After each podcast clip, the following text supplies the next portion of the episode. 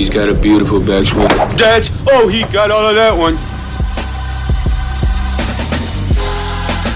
Oh my gosh. That is amazing. Layup with an iron into the hazard. Oh my god, you had to deal with the golf course people too! Well, that wasn't quite what I meant, you know.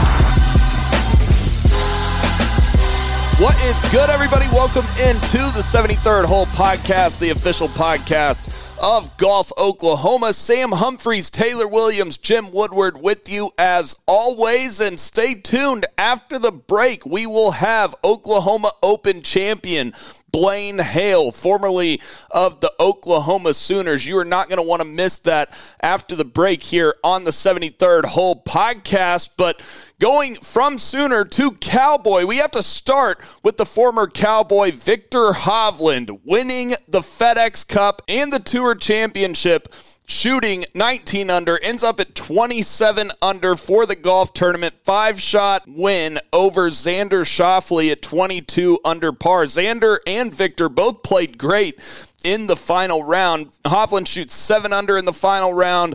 Xander shoots eight under in the final round. Wyndham Clark, another former Cowboy, ends up finishing solo third place in the FedEx Cup. 16 under for the Tour Championship, five under in the final round. Rory solo fourth, and Patrick Cantlay solo fifth. Fellas, Viktor Hovland has just been on fire this second half of the year. He won the Memorial, then won the BMW, now wins the Tour Championship, and uh, obviously that means he wins the FedEx Cup.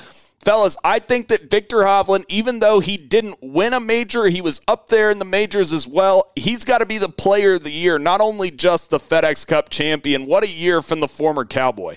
The golf that we've seen these last couple of weeks, guys, has been truly outstanding from my man Viktor Hovland, getting two wins in there, two of the biggest events that you can have in the world. And he's been doing it in miraculous fashion, hitting the ball exceptional off the tee, getting more than a shot and a half in both those tournaments, gaining almost two shots approach to green in both those events, and then gaining more than a shot on the greens in both those events as well. So every single thing was great. And you're going to be asking about the chipping. Well, guess what he did this week, guys? He gained almost half a shot around the greens. He gained uh, 0.25 uh, around the greens for the entire event, a quarter of a shot. So anytime Viktor Hovland is has that combination where he's chipping the ball good, he's going to be just fine because he's not going to miss that many greens. You look, for example, in the final round, he hit 15 of 18 greens, hit 10 fairways.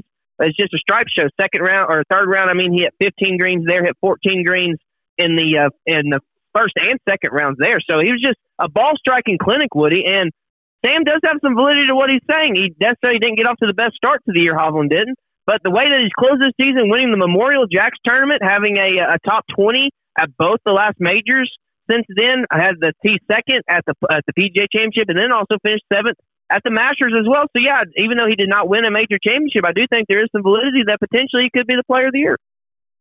Yeah, that's the tough thing about the Player of the Year, guys, because we forget how good Jon Rahm start was.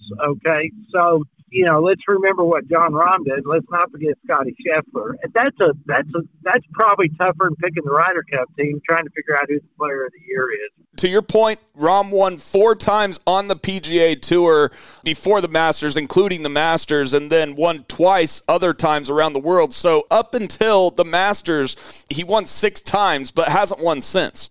So well, yeah, you're exactly know, right. I know, but you know, you got what have you done for me lately? That's what we all want to look at. And and don't get me wrong, if you pick Scottie Scheffler, you pick Jon Rahm, if you pick Viktor Hovland, I can't argue with any of you guys to say they're not the best player because now what we have is no longer a Tiger Woods where it was easy to pick the best player.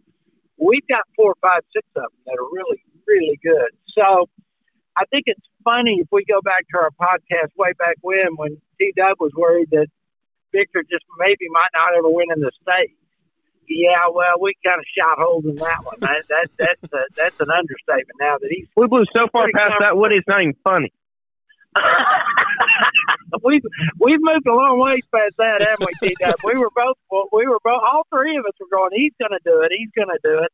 Well, yeah, he went ahead and did it in a big way. So um, I know he's going to take I don't know what he's going to take now. nowadays off, guys. Whether he's just going to wait for the Ryder Cup or he's going to play again. But boy, that golf swing and that short game and that that confidence, golly, I'd hate to want to play him in a Ryder Cup match, wouldn't you?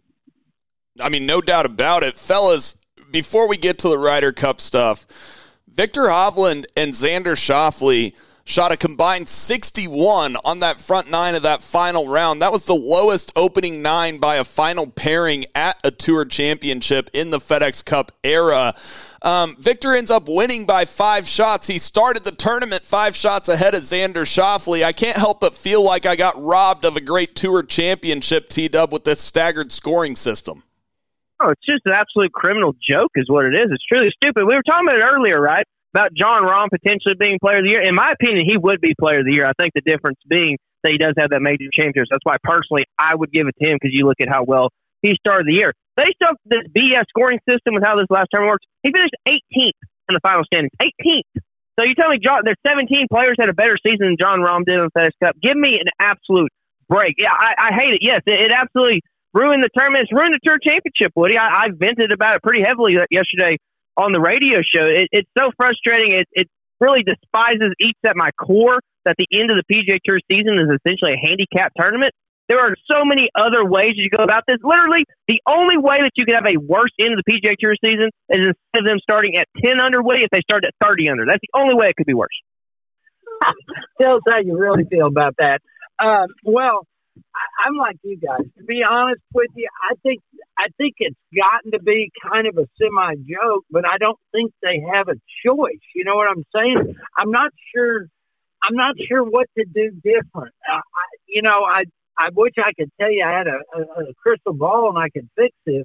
I don't think any of us like it. I don't like where it is. I don't like how it ends. Um, however, until they come up with a fix, we got to just make the best of it. We do know one thing: Viktor Hovland was the best golfer there, no doubt about it. He was a lot better than Scottie Scheffler. He was a little bit better than Xander Schauffele, but uh, he's the only one. Xander they did the shoot the same score, though. Is all I'm saying, Woody. They shot the same score. I know they did. I, they shot the exact same score, and they went toe to toe that last day. It was fun to watch how they went toe to toe at each other. It really was. But I'm just hoping there's a there's a fix here in some way, guys. I don't I don't know what it is because we're here we are again. All of us we're kind of funny because we're looking around. We're going, okay, what's the tour going to be in twenty twenty four? Well, we, we're not real sure. So maybe they'll change all this again. I hope they do something because I don't like. He does hit the nail on the head we've had a great year to this golf season with LIV and all the stuff we've had, and it just seems like we just kind of ended it on a whimper. I don't think it was a Here, whimper. I, mean, I was excited for Viktor Hovland. I'm not trying to take away from Viktor Hovland's victory, T Dub. I'm just saying that the season long race should end at the Wyndham, and then we should have an actual playoffs where the Tour Championship doesn't get convoluted. Hundred percent, or you have to do what they did did before with the point system. Even when Tiger Woods won, have a situation where Justin Rose on the last hole can get up and down out of a bunker to win the FedEx Cup. I thought that was pretty exhilarating stuff, and I don't understand why it was extremely complicated. Before, when we look at going into the Wyndham, we look at like Justin Thomas when he was trying to get into the top 70, he would make a bogey and drop out, or he make a birdie and jump in. I don't see why that's any different whenever you look at who would win the FedEx Cup and who wouldn't. I don't see why it has to be more complicated than that to do it. But here's an example of, of a way that you could change the system and make it better, or at least from what they have now if you want to do some way to end the season in a dramatic fashion, instead of making it the top 30 players, make it the top 32 and just do a double elimination match play tournament. In my opinion, that would be a lot more impressive way to end the season besides saying, oh, hey, Scottie Scheffler, you start at 10 under, Viktor Hovland, you start at 8 under. We're going to have five other guys start down there at even par. You have a 10 shot lead over someone. I feel like that if you want to, to change it up a little bit, I think match play would be the perfect way to do it. That would be entertaining. My point is, you know, the playoffs aren't really playoffs. They're just kind of continuing the season long points race. And I feel like some guys in the Tour Championship got bigger advantages than they should have. And the reason why they do the staggered scoring system isn't just so you can, you know, give Scottie Scheffler that advantage. It's so you guarantee that even on Sunday, Scottie Scheffler is up near the lead somewhere, even if he doesn't play good. He didn't, and he still finished, what, sixth in the golf tournament? That's why they do the staggered scoring system system, it's for TV. Oh, it's 100 percent right on that aspect of it for sure. And like I said, it does give you some incentive throughout the year. Whenever you're given 18 million dollars to win the prize, that's what upsets me is that you're going to give 18 million dollars in a handicap tournament. I, it, it, Woody, it's just, and to me, it, also too, the difference between first and second is is uh, let me count this 11.5 million dollars is the difference between first and second. And like you said earlier, Hovland and Xander played shot the exact same score. I agree. I think it had it not been, I still think Hovland would have won the tournament because he's the best player in the world, at least on this current day, in my opinion. But Woody, eleven point five million dollars, and you're starting it off with a, a, a handicap system. I, I, it blows my mind that this is how we settled the end of the season. Blows my mind. It isn't good, guys. This this is not the way you want this golf tournament and this year to end. I agree. They they kind of just that just kind of screwed it up slowly but surely. You know what I mean? They didn't do it just overnight. It's been a constant little tweak here, tweak there, and before you know it. Now, now here's the question that I would love to ask of Viktor Hovland. Does his caddy get 10% of the last two weeks. If he does, gentlemen, he made $2.1 million. made $2.1 million the last 14 days. That's, That's unbelievable. Unbelievable to me. I mean, Arnold Palmer didn't make $2 million in his career. No, I mean, you're exactly right, Woody. No, you're exactly right, and it, it's unbelievable money, deservedly so. Um, I just think the Tour Championship, and to wrap up that little discussion, to me, the Tour Championship is a storied event, but when you're doing the staggered scoring system, it's ruining the Tour Championship as a tournament in its own entity. And to me, the reason why they changed it was not only for TV, but to make it less confusing. And it's actually more confusing when you start talking about how Victor Viktor shot 19 under, um, and so did Xander. But you know, Viktor ends up winning by five at, at 27 under. That's more confusing than just saying the guy that won the golf tournament, like the Tour Championship, the most famous Tour Championship back in 2018, the guy that wins the golf tournament was uh, was Tiger Woods, and the guy that wins the FedEx Cup, the season long race, is Rory McIlroy. There was way less confusion about that than than this scoring system. Woody, I, I guess is my only point. I'm not trying to take I, away I from agree. anything. No, and I agree with you, Sam. I, I totally agree with what you're saying there. I guess, guys, if I had to take one thing from this golf tournament that that spoke volumes to me, besides Viktor Hovland kind of coming into his own, which is obvious he has done that. Did you watch when they were interviewing Jay Monahan, guys, by chance? They booed him. Of course they did. When he was doing the announcements, they booed him, and, and it was clear as a bell. Now, CBS covered it, but it was a bell. But they, the, the people in those stands around that tournament that day, they booed Jay Monahan. Well, he's so, going to be out by the end of the year, Woody. He is. He has to be. I, I, I don't know how he can't be. When I saw that, when I heard that and saw that, I was like, oh my, I, I think people have had enough. So that's what I, I take two things from this. One is he's not looking very good, and the other is Viktor Hovland is now what you want to call not just a world class player, could possibly be the number one player in the world, guys. And guys, I want to go back to Viktor Hovland. T Dub, I got to ask you this. Now he has six PGA Tour wins. That's more than any other Oklahoma State golfer in the history of the school that has come out of Oklahoma State or that has Oklahoma ties for that matter. That's including all the OU guys as well. He has more PGA Tour wins than any of those guys, plus a FedEx Cup. I know that Bob Tway has the major, and obviously, you know, Scott Verplank has been known as probably the best overall player from Oklahoma or with Oklahoma ties. To me, Viktor Hovland just cemented himself, even though he's what, 25 years old? To me, after winning back to back weeks plus the FedEx Cup, that, to me, he is the best player with Oklahoma ties of all time. Well, if you think about it, classic like Tiger Jack debate in the sense of if you want to talk about who had the longer career and had more longevity, it's obviously Jack. So if you talk about who has, was the best in their absolute prime, eh, undoubtedly it was Tiger Woods. And I feel like that it's similar in this situation where, yes, Scott and, and Bob Tway both had long, successful careers, and they did. Uh, Scott playing all the Ryder Cups that he did, and then Bob obviously with the major championship. But Hovland, the game that he's had these last two weeks, I don't think there's anyone ever with the state ties who could beat how good he is playing right now. And Woody, to your point that you were talking about earlier, saying that you wouldn't want to play him in match play, I literally can't think of one golfer in the entire world that I'd be more scared of to play in match play right now than Viktor Hovland. Scottie Scheffler, he can't putt, so I'm not giving him a three footer to save my life. Jon Rahm can't drive the ball right now. Uh, Rory McIlroy crumbles under any type of pressure that he gets into. So undoubtedly, right now, the last person Woody that I'd want to play in match play and the Ryder Cup going forward is Viktor Hovland. I wouldn't. I wouldn't.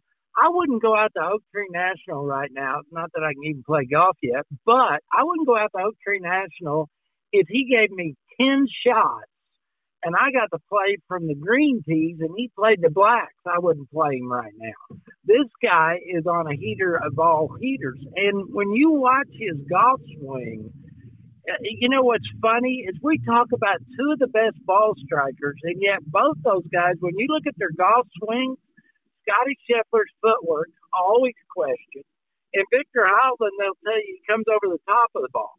Okay, well, I'm starting to think about how do I get both those things going for me. I'm going to start sliding my right foot, and I'm coming over it because these two guys are striping the golf ball. Rory McIlroy, which everybody, like I said, CBS, they might as well get a room every time he comes around. I mean, I've never heard so much butt kissing in all my life. He can't hold a candle to these two guys as good as they hit the golf ball. So, hey, I guarantee you, I can only hope for the American team that he takes the month off and goes to Chipotle a lot because if he doesn't, he's going to wear out whoever he's playing. I mean, Woody, to your point, I don't think 10 shots is near enough. I mean, Scottie Scheffler gave Viktor Hovland two shots this week, and Viktor ends up 27 under, and and and what did uh, Scheffler end up 11 under? So it was a 16 shot difference, even though Scottie gave him two, T Dub?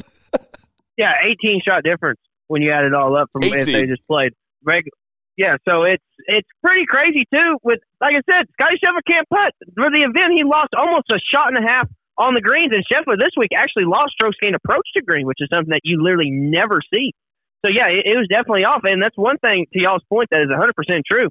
With the exception of maybe Jon Rahm, the European team, almost every player is trending in the upward direction, and for the most part, with the Americans, a lot of their players are trending down. So if you look at that from that perspective, also going on foreign soil, it is right now it is the least optimistic I've been for the Americans in the Ryder Cup really since the last time that they won at, at Whistling Straits. Well, I think I think this month's going to tell you a lot. I, I got to tell you guys, I think they were tired.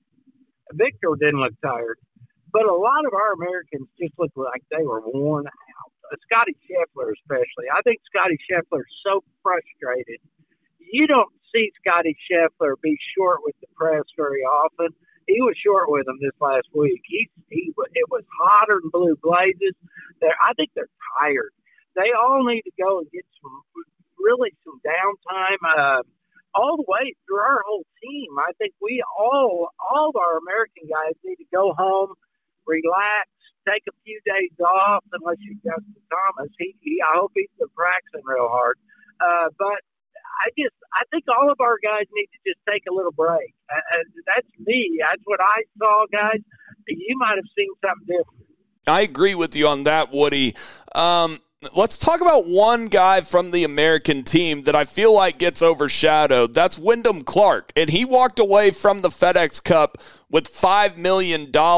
And fellas, I mean, his rise has been so quick. He, last year, he was ranked in the 200s. Then, uh, you know, right around the time that he won at Quail Hollow, he wasn't even a shoe in to make the playoffs, much less the Tour Championship. And he ends up finishing third on the FedEx Cup points list. He's probably one of the guys on the American team playing the best. You got a bunch of guys on this American team that aren't necessarily playing your best golf, playing their best golf to T Dub's point. Um, guys, I, I, feel like he's getting overshadowed a bit as we lead into the Ryder Cup, and really cool to see the former Cowboy walk away with five million after this quick journey, but a long journey as well. You're 100 percent right, Sam. You think that winning a U.S. Open would kind of get you a little bit more on the radar, but it hasn't, and he has not played bad golf even since then. Hasn't missed a cut since he won that U.S. Open. His highest finish up until the playoffs was a 25th at the Genesis Scottish Open in four events, finished T33 at the British Open, finished 15th at BMW last week, and then obviously finished third this week. And to the point, as I mentioned earlier, yes, a lot of Americans are trending down, but Wyndham Clark, I feel like, is heading in the right direction. One thing that's encouraging is that right after he won the U.S. Open, he wasn't putting very good, but the last three events, he's putted exceptionally, gaining more than, than three quarters of a shot in all three of those events. At the FedEx St. Jude, where he finished 66 out of uh, T66 out of 70 people, he drove it, and, and his irons game was absolutely horrible. So there's nothing going on with his swing there for the last two weeks. It seems like he's gotten it figured out on that end. So yeah, Woody, I definitely think that Wyndham Clark is one of those guys who you wouldn't, if you would have said this six months ago or eight months ago, you would have felt like an absolute idiot. But Wyndham Clark, I feel like has to be a catalyst for this American team in Rome. Yeah, I, I hope he keeps playing as good as he's been playing. It, it's crazy that we had we had two Oklahoma State guys, first and third in this, and, and played really some fabulous golf coming down the stretch, as well as Rickie Fowler. I've been bragging on the OU golf team so much lately I've had a number of my OSU buddies give me a little grief. So uh, uh, the pistol started firing uh, pretty well from as far as professional golf this summer. I think it's cool. I, I think I think over the next few years we'll see more and more of the OU guys coming out. They're still young. Uh, we've got a little bit more age in the the Oklahoma State guys. Not that Viktor's that old, nor is Wyndham, but a little bit older than. But Viktor's the youngest. So I I look I look for a lot of uh, interesting talk in the next three weeks to to see what the golfing heads think about what's going to happen here in the end of September. But right now, we do know Wyndham Clark is going to need to keep playing well because there's a lot of guys on our American team that look like, as you said, T Dub, they're trending a little bit the wrong way. Yeah, and so your final six for the, the Ryder Cup were Scottie Scheffler, Wyndham Clark, Brian Harman, Patrick Cantlay, Max Homa, and Xander Schauffele. Those guys are going to be going to Rome. The question now is tomorrow, live on the Golf Channel on August 29th, tomorrow, we're recording on Monday night. Zach Johnson will be making those six captains' picks, and The Guardian reported today that the final six picks will sound like this Justin Thomas, Brooks Koepka, Jordan Spieth, Rickie Fowler, Collin Morikawa, and then it said additionally, multiple sources have indicated that the final pick will be Sam Burns. So that means that Cam Young and Lucas Glover and Keegan Bradley will get left out. If this Guardian report is true, T Dub, what are your thoughts on this? Well, with five of the picks, I absolutely agree with. I think those five are 100% in. The one that the outlier who have been complaining about for months now, and I think I'm just going to have to get deep dive into it. But I want to list off how criminal this is if Justin Thomas is picked for the team, which it looks like he's going to be. The one thing I will say is that it seemed like a perfect storm needed to happen for, for JT to be picked. I feel like if Cam Young had made it to East Lake and, and played well, I feel like that he would have been picked. Had Keegan Bradley even played a better yesterday than he did, I feel like that he would have been a great chance to be picked. Lucas Glover, had he played a little bit better the last two, uh, the BMW and the Tour Championship, I feel like that he would have been picked. So I feel like a lot of things needed to happen for JT to be picked because no one else really stuck out, at least from the PGA Tour guys, to list off. But here, I'm just going to list some names of some players who are ranked analytically higher than Justin Thomas, who is currently sitting down at 58, the player analytically. Here's here's a list of players who are ranked higher than him. JT Poston is higher in the analytics than he is. Chris Kirk is higher. Harris English is higher. Adam Schenk, Lucas Glover, who we talked about, Eric Cole, Sahith Theegala, Andrew Putnam are higher. And this isn't even getting into names who we know who had a chance to be picked. Russell Henley is the 12th ranked player analytically. He may not even gotten a phone call from Zach Johnson. Cam Young's ranked higher. Tony Finau's ranked a lot higher. Don't even get me started on LIV guys. Bryson DeChambeau, Talor Gooch would obviously be clear better picks. And even other LIV guys. I'd rather have Patrick Reed right now. You could take the, the character inside the locker room if you want to into effect there, but actual game of golf, I'd rather have Patrick Reed. And even another guy, I'd rather have Harold Varner the third right now than I would Justin Thomas of LIV guys. And here, he's even the, here's the definition of how you know Justin Thomas should not be on this Ryder Cup team. The, the American who's ranked right above him would in the analytics is Steve Stricker. Steve Stricker is ranked higher analytically than Justin Thomas. If that's not a clear sign that JT is not cut out to be on this team right now, I don't know what is. it's hard to argue with you, dude. I I agree with you because I know how you feel about this. You've made it clear, but I told you a long time ago that, that Justin Thomas was going to get on that team. You needed to let it go. What I'm most excited about, guys, is I was I was really worried that they were going to put Brooks Koepka on the team. I I told you guys one of the last podcasts. I said they're not going to do it. They're not going to do it. Well, I had some pretty good sources inside the PGA of America that there was a lot of uh, people that said, "Don't you dare do that. Do not leave him off that team." And I, I think, let me tell you something. I would not. I still would have think they were going to do it until, until here recently they had a lot of people calling and bringing this to their attention. They just point blank told them, said, "Don't you dare do this." So I know Koepka is going to make it now. I think he's going to make it. I sure hope he's going to make it. That's who I'm pulling for more than anybody. Of those guys you just said, Glover, uh, Keegan Bradley, I hate it for both those. I hate for Cam Young too, but I, Cam Young just when he didn't make it to the Tour Championship, I knew that wasn't good for him. Keegan Bradley's the one I feel the most sorry. Well, I shouldn't say that. Both he and Lucas Glover, both. This was their probably last chance, guys. I don't think they'll get on another team. I don't think they'll play good enough golf to get on another team. So it's a big deal. I know to both those guys. So that's a travesty that they're not going to do it. But I think the Guardian, Sam, is that who you said is did this? I think they're spot on. I think that's your exact team that you'll see tomorrow morning.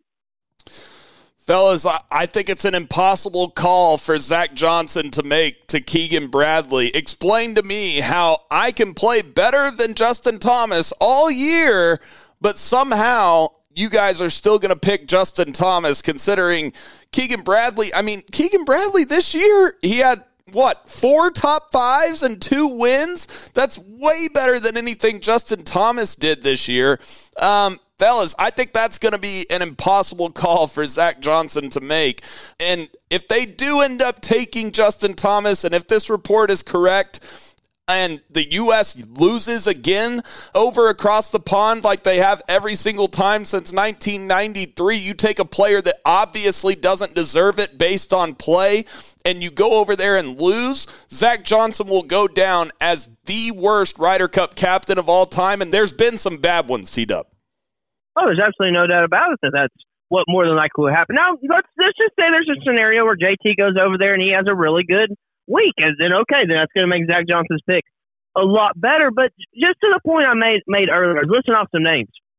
There are I just counted. If you if you take the top twelve that you just mentioned, who we think will be on the team, there are 18, 18 other Americans that are ranked higher analytically than Justin Thomas. 18. That shows that it's I, okay. I get it. Yes, he's a nice locker room guy. There's a lot of people on the team that like him. Obviously, Spieth likes him. Obviously, Rickie Fowler likes him. They used to go on the little bros trips or whatever there is, and everyone else, Scottie's going to like him as well. So there's a lot of a lot of things in there. But here's here's probably the main technical reason that I would not pick Justin Thomas on my team. Woody, Scottie Scheffler, your best player on the team, cannot putt. Collin Morikawa is playing really good lately, hitting the ball exceptional. Guess what he cannot do? Putt. The Americans need people who can putt. And what is Justin Thomas absolutely atrocious at, especially this year? Putting. You're going to add, well, your last captaincy, you're going to pick someone who can't putt when you need putters. I think that that's not even just the fact that there's other players more deserving. It's the fact that you're taking a skill set when you base it around your other team. You think, yes, okay, like Max Homa is a good putter. Xander Schauffele is a great putter. You're going to pick Sam Burns on the team. He's a great putter. Brian Harman's a great putter. But yet you, you have people on the team who can't putt. I feel like you need to add something else to that, especially when other guys are more deserving. So that's my biggest complaint, Woody, is you need people who can putt in match play, and Justin Thomas is. I could think of maybe probably 500 guys in the world. I'd rather have hit a 10 footer for me right now than Justin Thomas. I think you're right. And one of the things that scares me about the putting issue is you guys, you think of all the years we watched the Ryder Cup, and back in those early years where Europe was starting to dominate, and and it frustrated me more than I could possibly say because I just wasn't used to watching it. Boy, what would they do every time? They'd rat hole more putts, and it didn't matter if it was on our soil, their soil. It didn't matter. They they made a mountain of putts. I don't know how many feet. So what you're saying, D Dub, is really the critical part.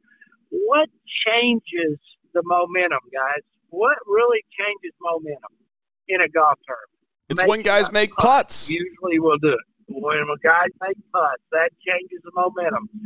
See, Dub, you're right on the mark, dude.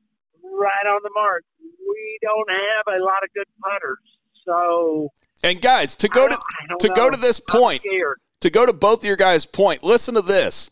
On data golf for strokes gained putting rankings, where do you think Justin Thomas ranks on data golf, which includes LIV guys, it includes all professional golfers? Where do you think that Justin Thomas is on the data golf rankings for strokes gained putting, T Dub?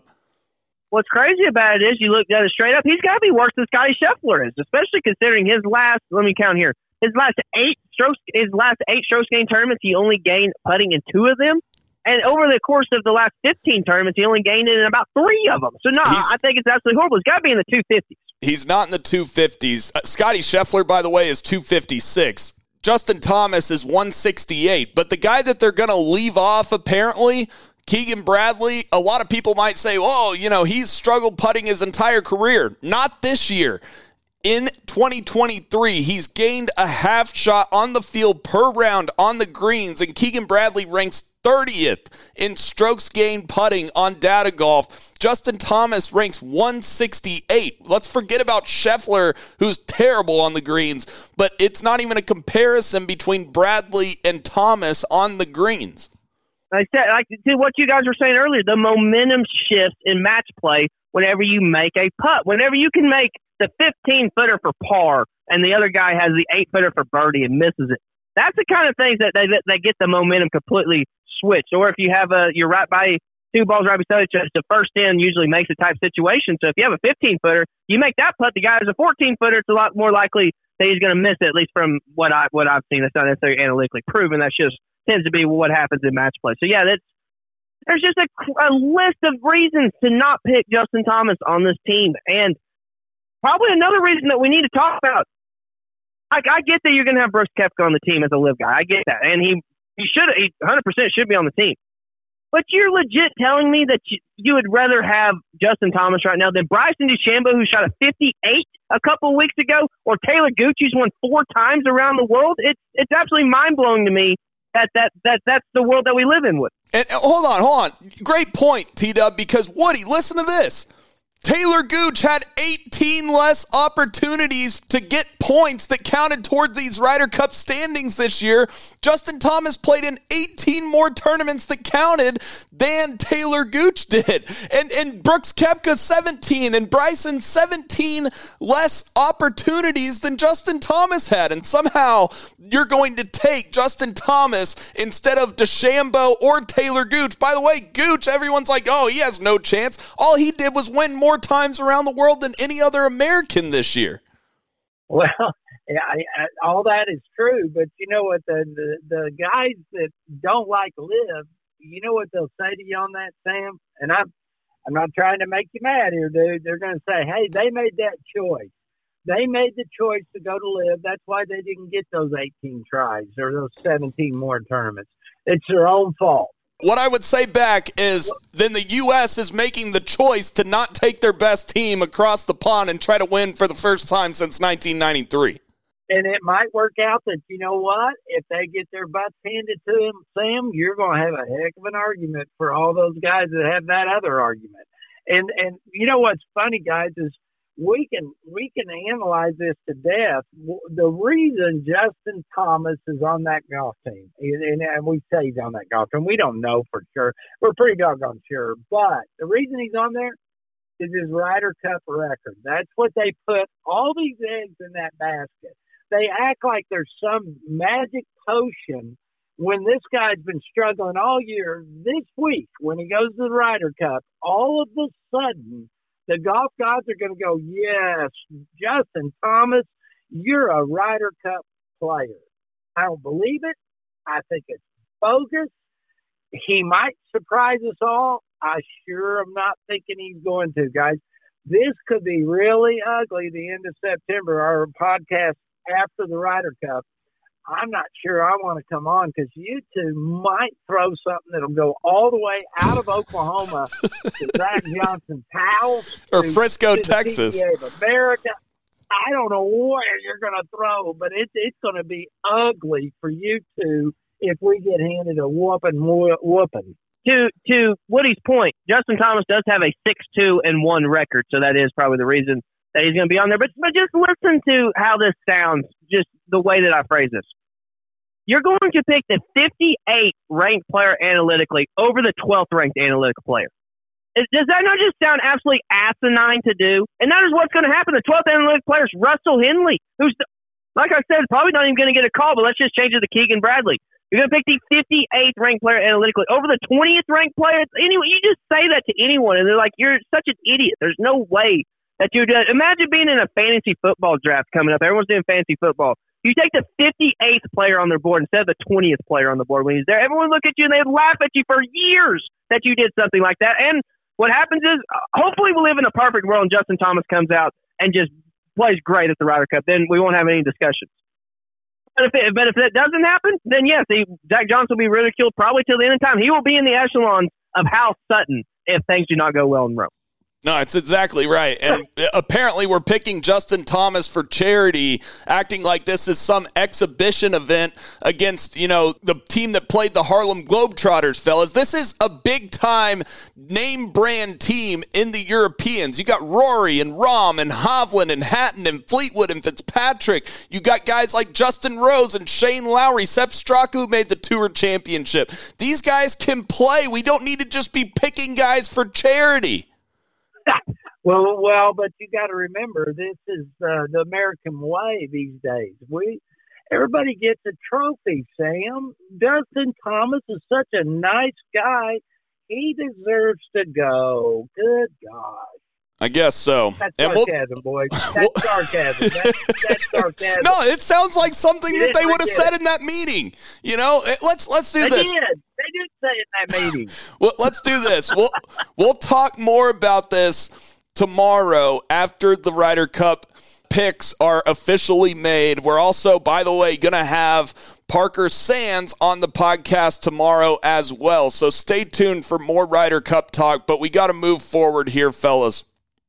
We had the 109th Oklahoma Open going on this past weekend at Oak Tree East Course, and Blaine Hale, the former Sooner, ends up winning by one shot over another former Sooner, Max McGreevy. Blaine shoots 16 under for the three rounds 64, 66, 64, 194 for Blaine Hale. Max McGreevy 15 under 65, 65, 65. How about that for consistency, fellas? Um, but it was a great finish. Blaine shoots 30 on the back nine. We'll talk more about the Oklahoma Open after the break and talking about Blaine Hale's final nine and how uh, awesome. That was for Blaine to be holding that 109th Oklahoma Open trophy.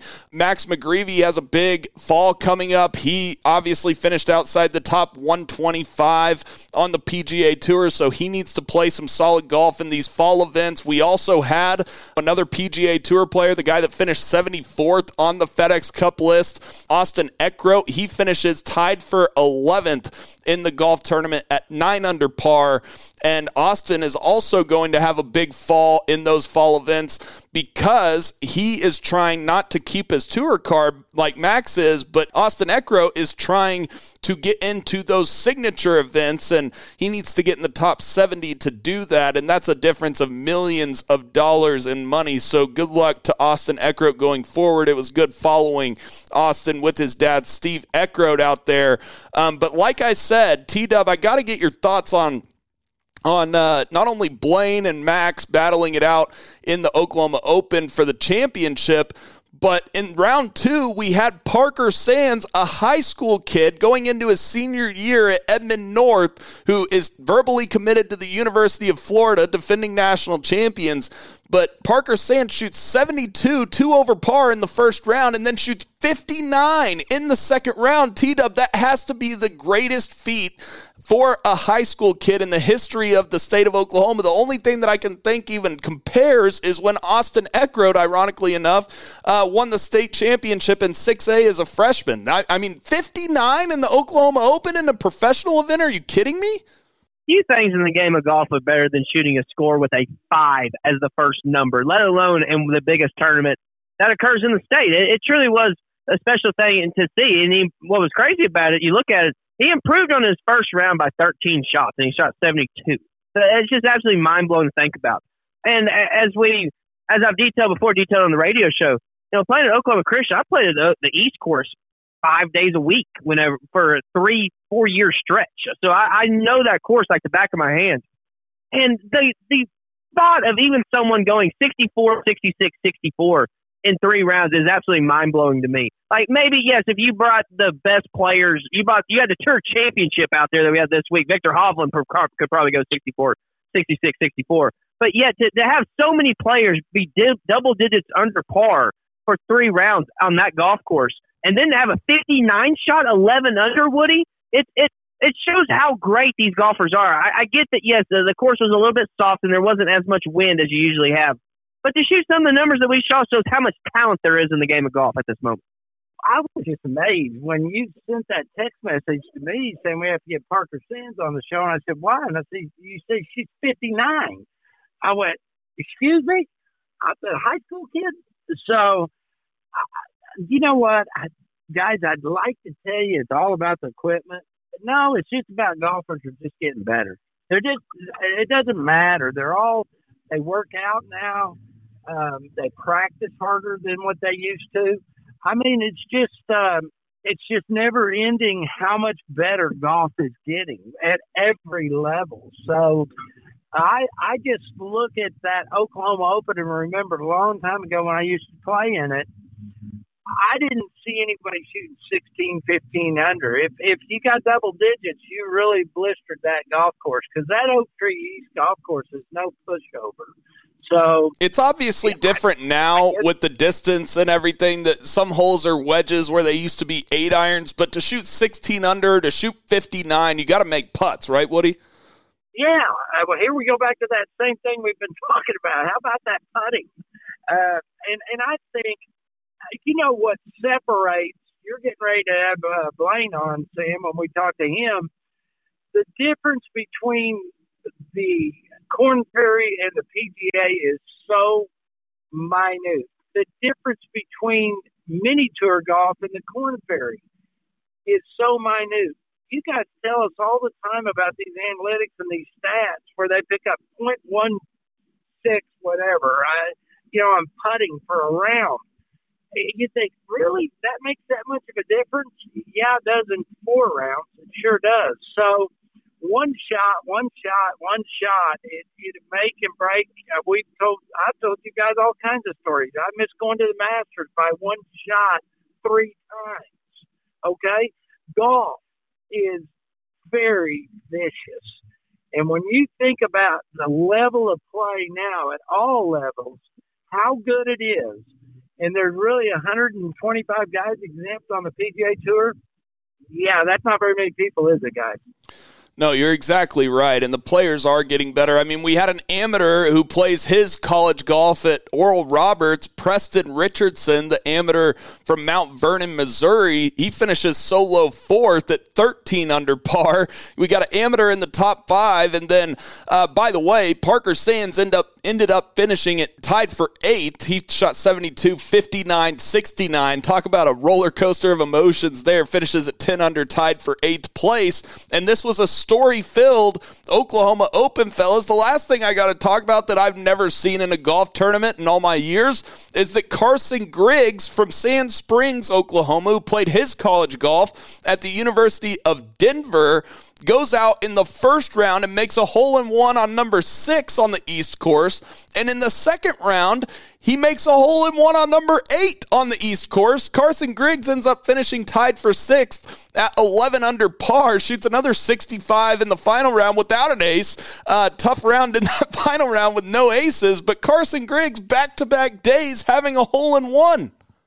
I said this on the radio show yesterday. It's fairly disheartening playing as many hours of golf as I have in my lifetime, hitting probably a trillion golf balls. And I have made two hole in ones in my entire life. I've made two. And this guy makes two hole in ones in two days. It just completely just ties what I have done. He did it in 48 hours, what I've done in 48 billion hours, essentially. So it is a little bit disheartening on that end, Woody, especially for, for some people who played their entire lives and not made a hole in one before as well. So to, to see two of them happen in two days, really special for the Greg for Mr. Griggs. That's absolutely outstanding for him to happen. But as for someone who plays golf and you look at it and you kind of envy it and you say, "Damn it, I sure wish that I could do make that happen." Well, I think you just irritated a lot of our listeners when you were whining about only having two. There's going to be a lot of people never had one that aren't going to like you, T Dub. I want you to know that, okay? I just want to make that clear to you. I know that. But, but Woody, the, Woody, the point is, very few people have hit as many golf balls in their life, at least up to the age of 30 years old. Very few people have hit as many golf balls as I have. So it's not necessarily the age, it's about as much as you put in. There probably have been some people who have played for 50 years who do not have one. So, yes, I, I will accept if those people want to be mad at me because I do understand. Well, at least you didn't double down by saying because they're crummy golfers. Okay. There's a lot of crummy golfers that have more holes in one than a lot of professional golfers. Isn't that the truth? So when it comes to that, I, I I was thinking this young man when he was on the the par threes the third day, is he just waiting for the next one? I would be. I would be thinking, well, I got this figured out. Heck, I make one every round. So hole in ones are like everything in golf. They come when you least expect it, and once you think they're going to be or start taking them for granted, they will stop completely and never come back again. It's called the golf gods. We've talked about it a lot on our show, and they're there. Trust me, they're there. They blessed him this last week. He better not take it for granted because he might not ever make another one. Real quick point I want to make about that. Talking about how crazy it is for hole in one. Two different stories. A few years ago, Bryson DeChambeau made a hole in one on 16 at Augusta. It was the first hole in one that he had ever made in his entire life. And think about how much golf he had played. The second one, which is probably the craziest, I heard, uh, I saw a video of Tiger talking about this the other day. Tiger's made how many in holes in one in his life? Probably like 20 or something like that. He has not made a hole in one since 1999. The best golfer of all time has not made a hole in one this millennium. So if that doesn't give people a little bit of hope, I don't know what does.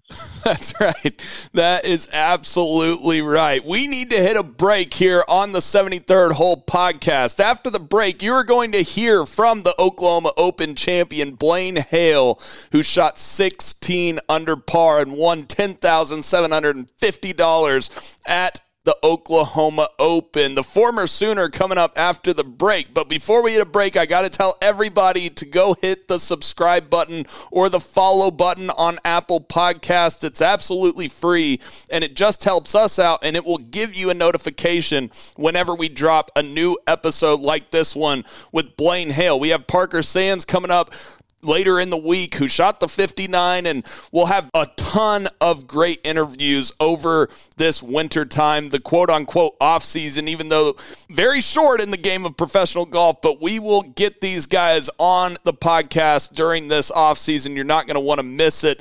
Uh, you can also catch that on golfoklahoma.org or the sportsanimal.com podcast page. And you can also follow us on social media at the 73rd hole on Twitter and at 73rd hole on Instagram as well. T Dub, thank you. Woody, thank you.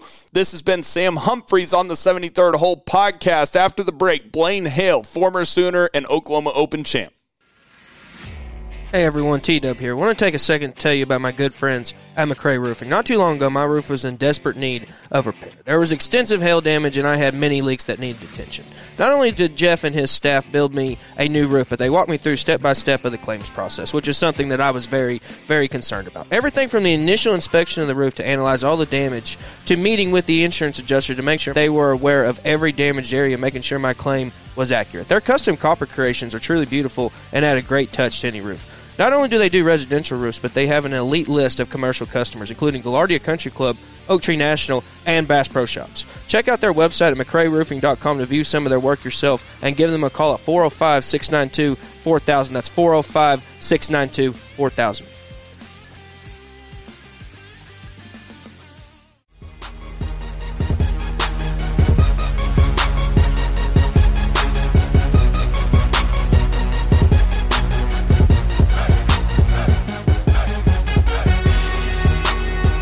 And we're back here on the 73rd Hole Podcast, the official podcast of Golf Oklahoma.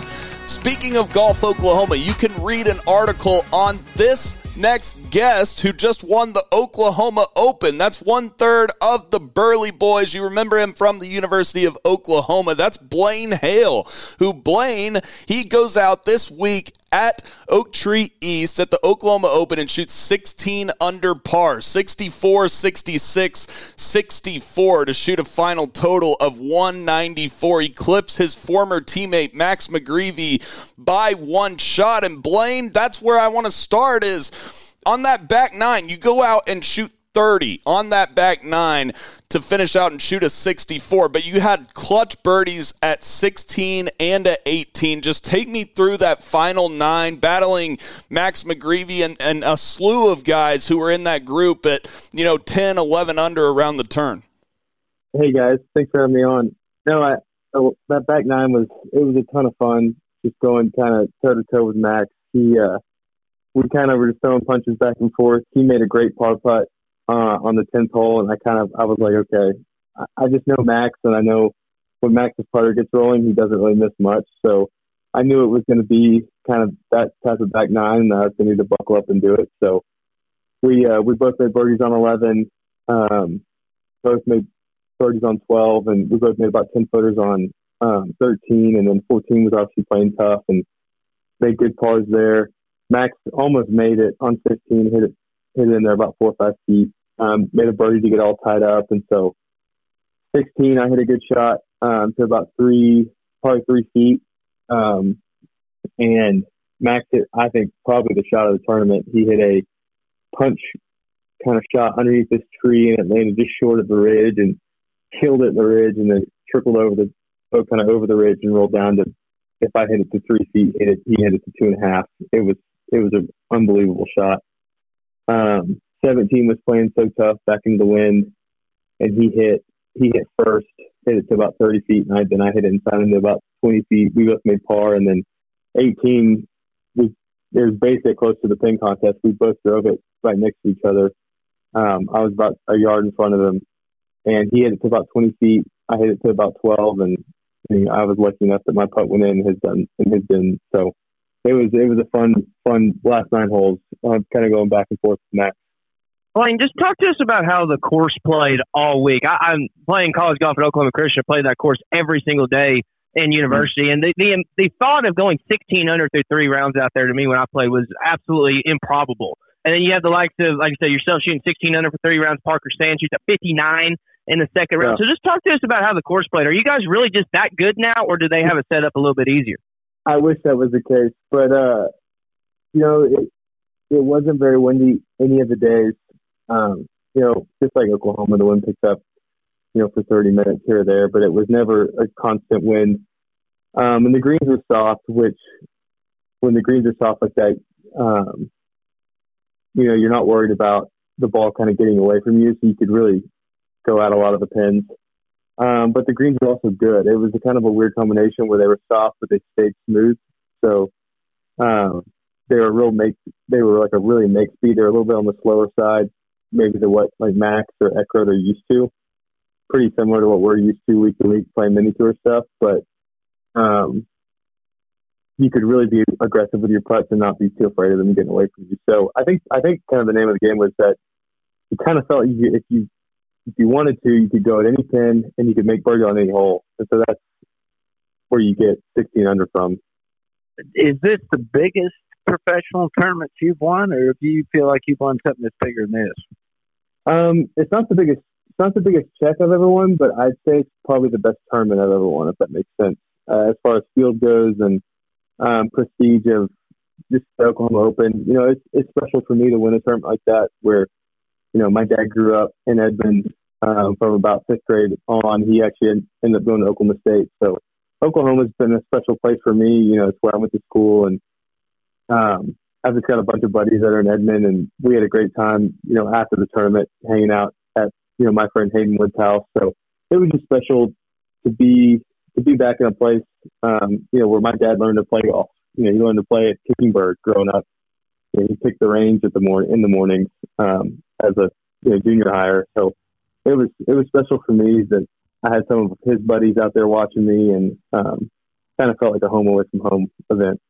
Blaine, I, I want to go back to that final nine. And obviously, like I said, you shot 30 on that final nine. But right around the turn, there were so many guys, whether I think there were six guys even at 11 under par at one time. Were you looking at the leaderboard? Um, and did you know where you stood headed into that final nine? And if so, what was your mindset to keep making birdies with so many guys grouped up right around the lead? Yeah, for me, I uh, you know I, I didn't get off to a great start. I bogeyed two and three the final round. Um, one of them was just a bad bogey. The other one I I hit a good par putt and it just missed out. Um, but for me, walking off the third green, I was kind of like, hey, let's just get it back under par. Let's just shoot an under par front nine, and then just you know if you get in a groove on the back, that's just what kind of has to happen. I think in my mind, the number being at ten under, I thought that 14 was probably going to be a good number to be at. 15 would be um, probably a win. And so I knew kind of if I could get to some, something under par on the front, I was going to have to go play great on the back. But yeah, I, I made an eagle on the fourth hole, which I hit probably one of the best shots of the week. Um, a four iron uh, to about 10 feet and made uh, made the putt. And so and then I bur- ended up birding nine to shoot one under the front. So I was like, okay, let's you know, I did what I wanted to do on the front. Uh, see what can happen on the back. And so um, that was kind of my mindset of just get something under par, to kind of stay in it, and then see, you know, you you go have a great back nine, just like what Viktor Hovland did two weeks ago. Um, you go have that great nine that kind of runs away with the tournament. And so, um, but then I could tell Max was kind of turned it up, and so I just was trying to truly match him shot for shot.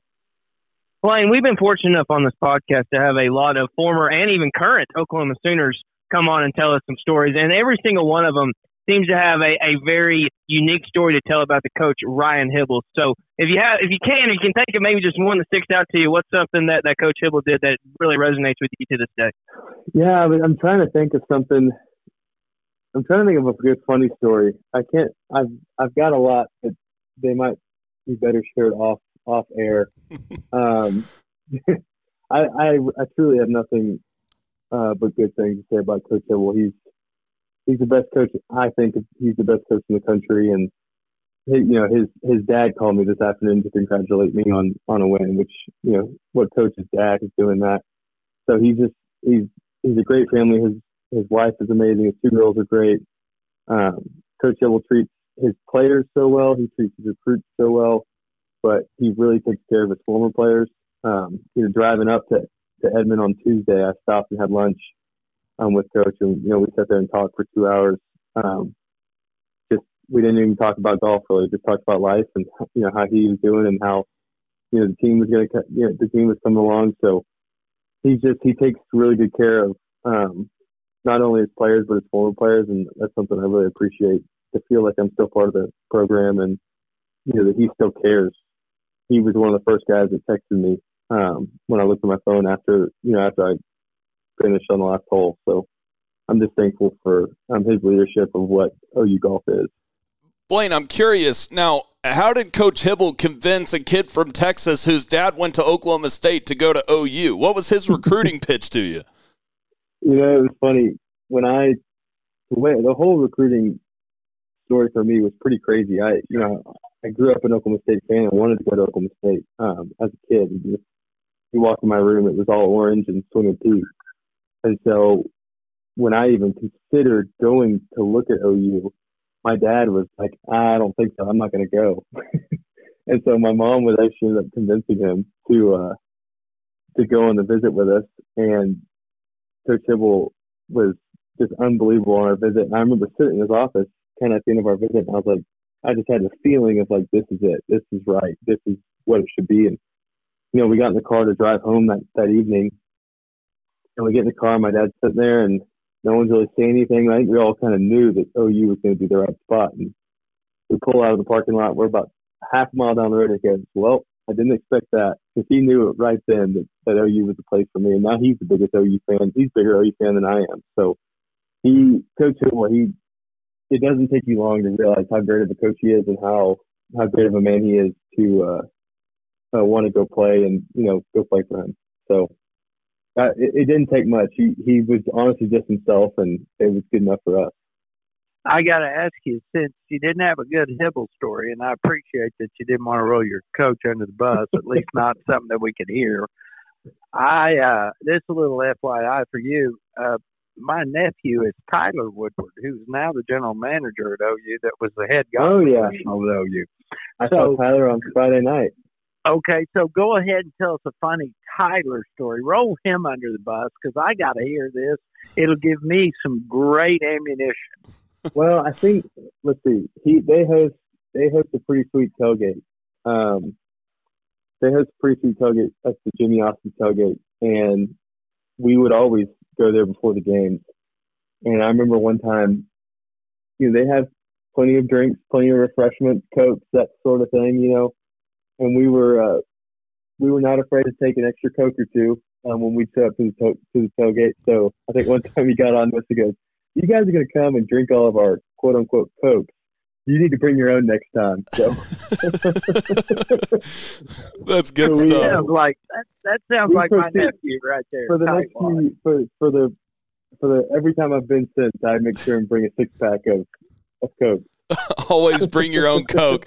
Uh, Exactly. Blaine, I got to ask. So, obviously, you gained national notoriety when you were at the University of Oklahoma. Um, but what has that journey been since 2019 when you graduated? Obviously, you just won a huge mini tour check, which 10, over $10,000 this week by winning the Oklahoma Open. But mini tour life is really tough. Just take us through that journey after you graduated from OU to now.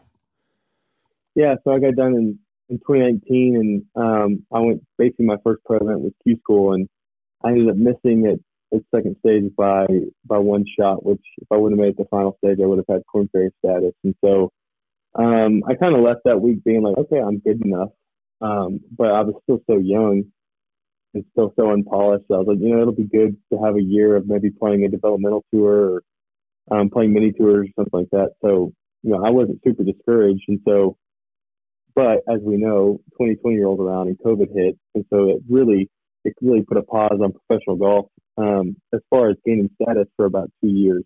So um, you know, 2020 was just they didn't even have Q school, and then 2021 um, they had it, but I had, unfortunately just not played well, so it kind of felt like a, a waste of two years, um, and not even a waste. I learned a ton, and um, I met my wife in that time, so it was definitely not a waste, but it was as far as professional golf goes, I didn't further my status.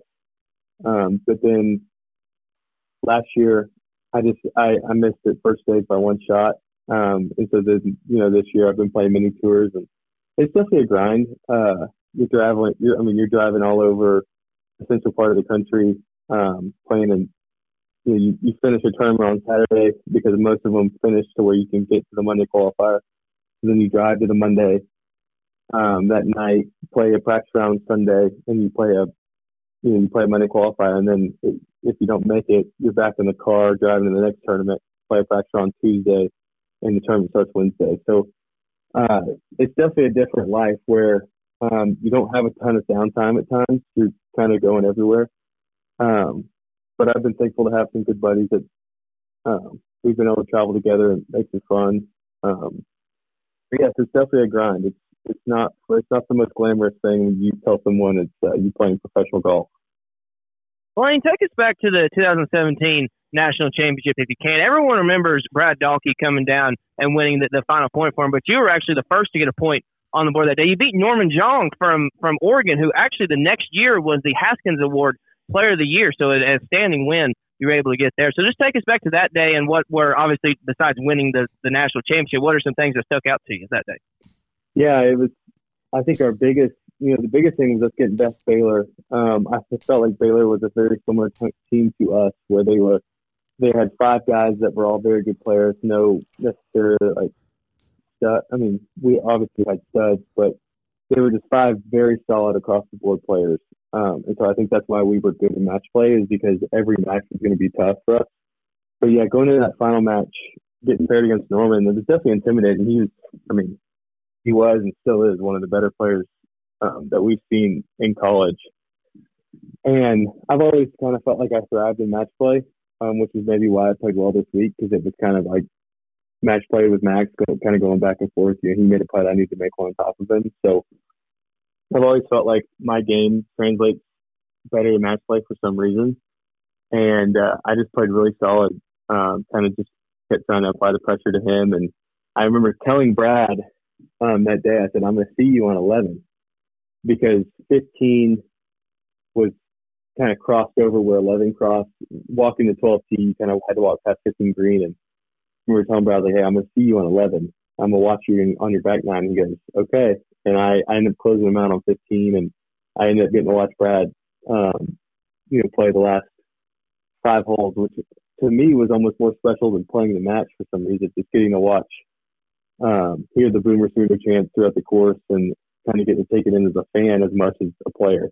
If you were going to be a, uh, a a kind of a mind reader or what you could see the future, what do you see happening for your golf career in the next two to three years? If I could, if I could lay it out for you, I would, you know, roll through Q School this year, uh, make it through first, second, and make it the final stage, and um, play well enough at final stage to to get status on the Ferry Tour for next year, and then um, play well and finish in that top 30, and then you know be on the PGA Tour come what would that be 2025? So if I could if I could tee it up, that's that's how I would that's how I would tee it up for myself. But obviously, we don't know how you know what all has in store, uh, what golf has in store, just because it is such a difficult game. And so I'm kind of just thinking day by day of you know how can I get better today um, and be ready for tomorrow. Blaine, expand on that a little bit about mini tour golf. And I feel like a lot of even casual golf fans out there don't realize how fine of a line it is between the guys we see on TV, whether it be Korn Ferry or the PGA Tour, and the guys on the All Pro Tour. I mean, we see guys like Sam Stevens or Josh Creel make it from the All Pro Tour and then go on to great things on the PGA Tour. Just talk about that fine line and how good the competition is on these mini tour events, especially since COVID.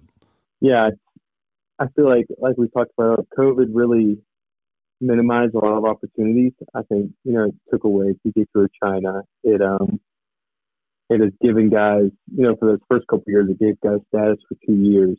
There was no turnover for two years, so um, it definitely took, took you know, COVID's kind of taken away some opportunities. I think at times, um, but I mean, you see it even with a guy like Zach Bauchou this year. You know, started the year with no status, got into Wichita, um, you know, finished top five, and then parlayed that into a couple more good weeks, and now he's eighty something on the points list, and if he has one more good week, he's going to lock up Korn Ferry card for next year. Um, not even have to go to Q School, or if he if he were to win, he could potentially get a PGA Tour card. So it shows you, you know, golf, especially for for good. I mean, Coach Hybl always said, "Good golf takes care of itself," and so that's kind of something that I've tried to kind of keep in my brain when I am playing in these small kind of mini tour events. Is hey, if you're playing good golf, either one, people will take notice, or two, um, it'll just elevate yourself. You know, those years that Sam was playing on the Pro Tour, he he beat us like a drum every week, and it's like now he's doing it on the PGA Tour, which is encouraging because it's like this guy. You know, I could hang with him when I when my when I was playing my good golf against Sam, I was hanging with him. So it's like, what what makes me think I can't do that at a higher level? So um, the All Tour has done a great job of just having four day tournaments and keeping you close to the Monday qualifiers. That you know you can have that once in a lifetime break um, and kind of get status that way. So um, it's been a it's been a really it's been an eye opening thing to see Sam um, play as well and, and, and truly Zach this this last really couple months of seeing how he's turned kind of nothing into status pretty quickly. So it can it can change on a you know flip of a coin. I believe at the time of this recording, we have five days until the first Oklahoma Sooners football game. So I just want to know what is your outlook for this 2023 season going the year before we go in the SEC? Are you optimistic or pessimistic about the second year of Brent Venables? You know, I'm, I'm optimistic about about Venables. I really am. I think he's I think he's the right guy. I think most Sooner fans are expect greatness, which they should, because OU is greatness and they win championships. And so it is hard for an OU fan to see losses. But I was pretty pessimistic until last week, and I talked to Coach Hybl, and he had been at practice for a couple days, and he had seen. Uh, he gave me some good some good feedback of how the team's looking. So they're looking bigger, they're looking stronger, they're looking more SEC like versus you know kind of that smaller speed style that we had going for a few years with being in the Big 12. So I am optimistic. I'm I'm moving towards optimism with uh, some of the recruits we brought in um, and kind of the things I've heard from some guys closer to the program. So I think uh, I think if we won, you know, ten games and as long as we beat the Pokes, you know, as the last hurrah, I'll be happy with this season. No doubt about it, and it's it's good news that Hybl sees SEC size out there because the speed just gave up 28 points to San Jose State a couple nights ago. Um, anyways, yeah, that's not changing. exactly, Blaine. Blaine, I gotta ask. I, I, mean, we've had Brad and we've had uh, we we've had Quade on, we've had Hybl on, but we haven't had you on until now. Now I gotta ask, how did the Burley Boys name come about for you guys in college? I'm just curious. Yeah, so the the Burley Boys came from. I can't remember what the rapper's name was. I'm trying to I'm trying to remember what it was, but it was this video, and he was driving a Bentley, and he was a he was a bigger guy, and he like put the camera on himself, and he put it on the Bentley sign, and he goes, "The B stands for Burley," and he like went back and he like did some face or made some laugh, and uh, he goes, "I'm a Burley boy now," and then he you know, ended the video, and Quade sent it to Brad and I and goes, dude, like, that's us. We're the Burley Boys. And then it really took off when we were on um, Driven, the TV show on Golf Channel. Our um, cameraman that was with us for that that whole semester just kind of he he just kind of loved the whole Burly Boy thing. So I think he really like kind of dove into it and you know put it more on maybe a national spotlight um, than maybe it would have gotten just us three idiots calling ourselves the Burley Boys. That's good stuff. Uh, TW, got anything else before we get out of here? Hi, Blaine. Just want to say congratulations on winning the Oklahoma Open. As you mentioned earlier, it's just one of the more prestigious for anyone who has any ties to Oklahoma knows how big an accomplishment it is to do it. And I tell you what, if you keep shooting 1600 for three rounds, you'll be on the PGA Tour sooner rather than later. That's true. Yeah. Just need to bottle that up. no doubt about it. So you're going to Muskogee for uh, Q School, right? Yeah. Going to Muskogee for Q School. Well, good luck, Blaine.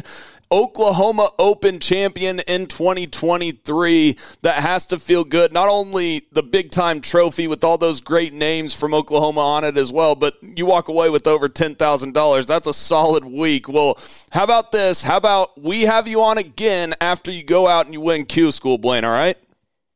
I'll be I'll be waiting on the phone call. All right, sounds good. I appreciate it. Blaine Hale, former Sooner and 2023 Oklahoma Open champion here on Oklahoma's Leader in Golf, the 73rd Hole podcast.